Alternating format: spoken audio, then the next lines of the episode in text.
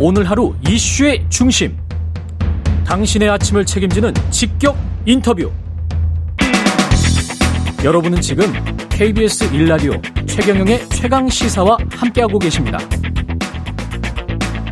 네, 여야가 다시 잡은 예산안 처리 시한 하루 앞으로 다가왔습니다. 최대 쟁점은 법인세 최고 세율 인하 여부인데요.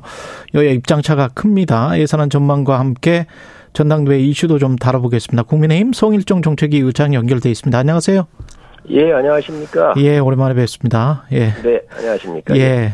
국민의힘에서는 지금 법인세를 현행 25%에서 25% 22%로 낮추자.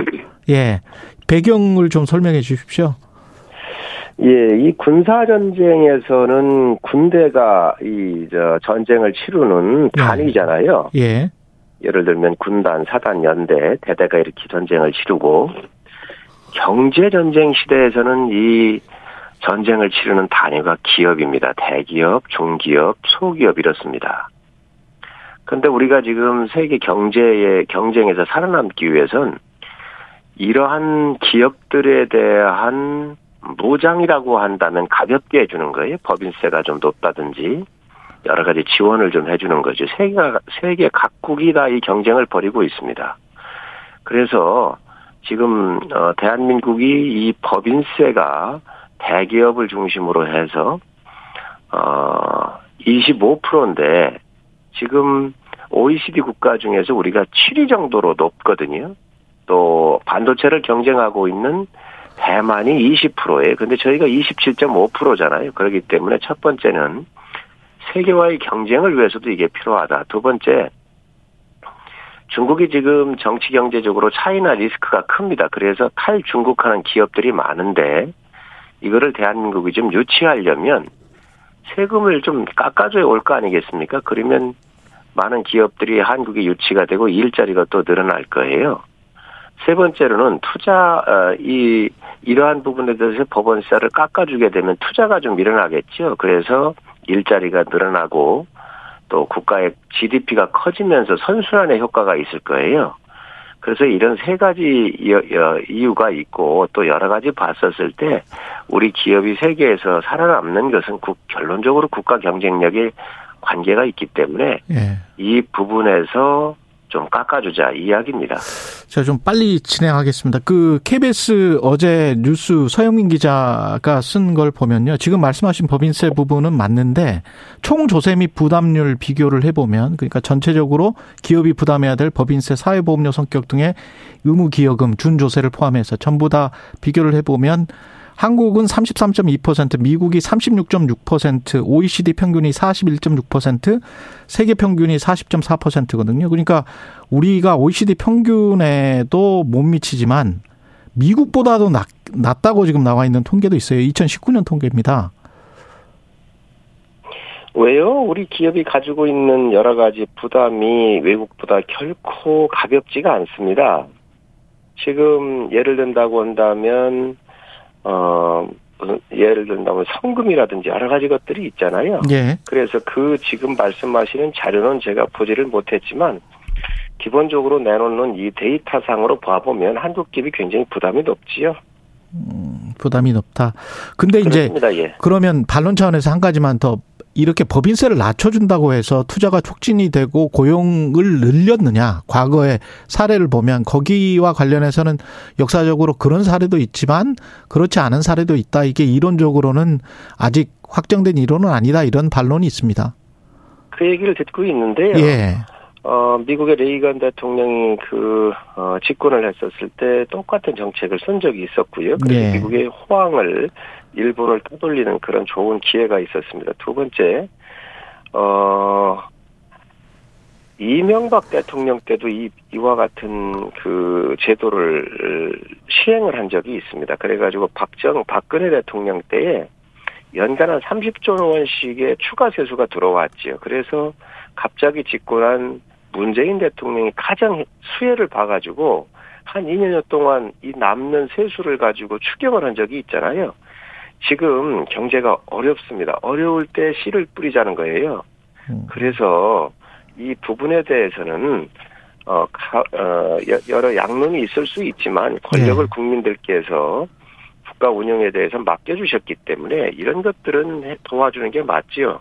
음. 예를 든다고 한다면 어, 국가 재정을 국채를 발행을 해서 추경이라든가 이런 거를 과감하게 했었던 문재인 정부 방해를 냈어도 그렇게 끝까지 못할 정도로 저희가 반대를 안 했었거든요. 예. 지금 국가 재정이 안 좋기 때문에 추후에 이 국가의 GDP 규모를 키워서 세수를 확대하는 그런 큰 효과가 있습니다. 그래서 이 부분을 윤석열 정부에서 추진하는 겁니다.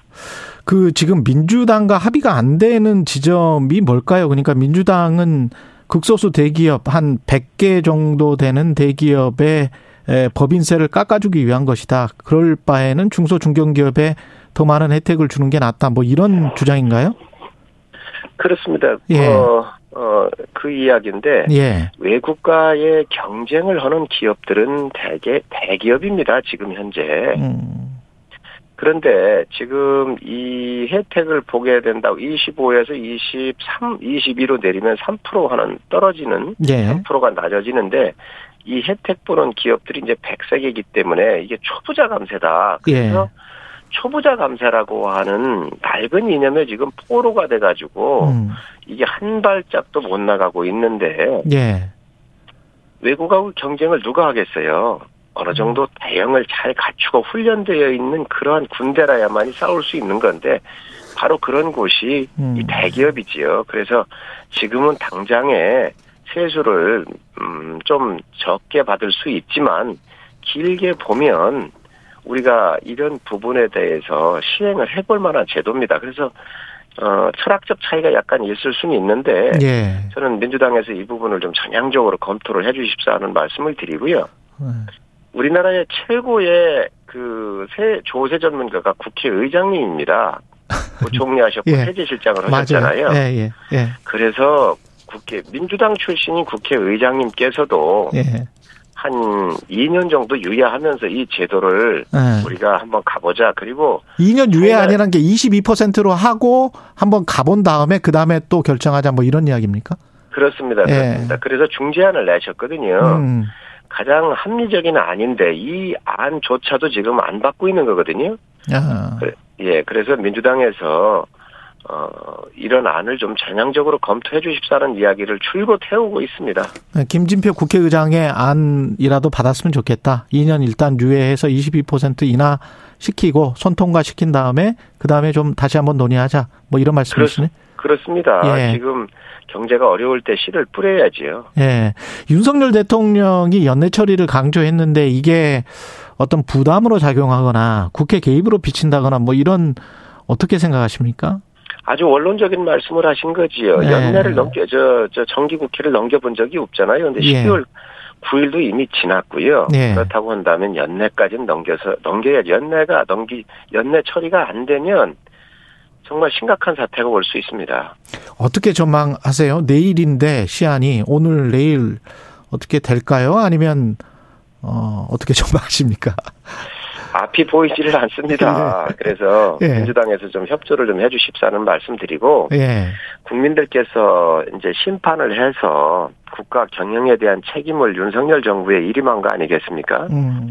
그러면 이 살림살이를 모든 살림살이에 대해서 책임지고 짜서 그에 대한 평가를 다음에 받는 거예요. 아, 한번 해, 그, 하고 싶은 철학대로 한번 해봐라라고 해주는 것도 국회에서 그뭐 자세다. 뭐 이런 말씀이시네요. 그렇습니다. 예. 그래서 좀 예. 전향적으로 좀 도와주십사는 말씀을 드립니다. 예. 전당대회 관련해서는 의원님은 지금 정책위 의장이시라 어, 그래도 좀 듣고 계시죠? 당원 중심으로 뭐 100% 이야기까지 나오는 것 같은데요. 지금 저 역선택 방지 때문에 그러시는 것 같은데요. 예. 어, 사실 이 부분은 이제 사무총장께서 하고 계시기 때문에 음. 저희가 뭐 드릴 말씀은 없는데, 예. 어, 어찌됐든 이 역선택 방지를 중심으로 하는 어, 제도적인 보완은 좀 필요하다고 보고 있습니다. 예. 윤심 이야기 많이 했었잖아요. 언론에서. 그 느끼십니까? 윤심이 누구한테 향하고 있다 아니면 왔, 왔다 갔다 한다 어느 쪽에 비쳤다가 뭐 말다가 뭐 이러는 게 이러는 겁니까 지금? 어, 아마 대통령께서 예. 관저로 초대해서 식사를 하고 하니까 그게 예. 윤심이라고 자꾸 파는 것 같은데 예. 이 이런 부분을 관여하시겠습니까? 당의 일은 당에서 하라라고는 큰 원론적으로, 원론적으로? 처음부터 말씀이 계셨었고요. 예. 또 누구를 이렇게 음, 지원하시거나 이런 일은 없을 겁니다. 그러면 그 공정하게 뭐 안철수, 유승민 의원도 초대하실까요 관저에? 어, 그 부분에서야 뭐, 어, 저도 그걸 알 수가 없지요. 근데 꼭 밥을 먹어야 윤심이 작동하고 뭐 이런 거라고 보기엔 좀 어렵다고 그러는데. 예, 밥을, 꼭 밥을 먹어야 되는 건 아니다. 윤심이 지금 누구한테 있는지는 당에서 확정적으로 나오지는 않았죠. 윤심이 없습니다. 지금. 윤심이 없다. 예. 중립, 중립에 계실 거고요. 예. 어, 누구를 뭐 이렇게 네. 지원하게 되면 또 그에 따르는 많은 또 수란스러움이 있지 않겠습니까? 알겠습니다. 예. 예. 여기까지 듣겠습니다. 성일정 국민의힘 정책위 의장이었습니다. 고맙습니다, 의원님. 네, 감사합니다. 예. KBS 1라디오 최경영의 최강의사 1부는 여기까지고요. 잠시 후 2부에서는 더불어민주당 윤건영 의원 그리고 한 번 더 뉴스 준비되어 있습니다.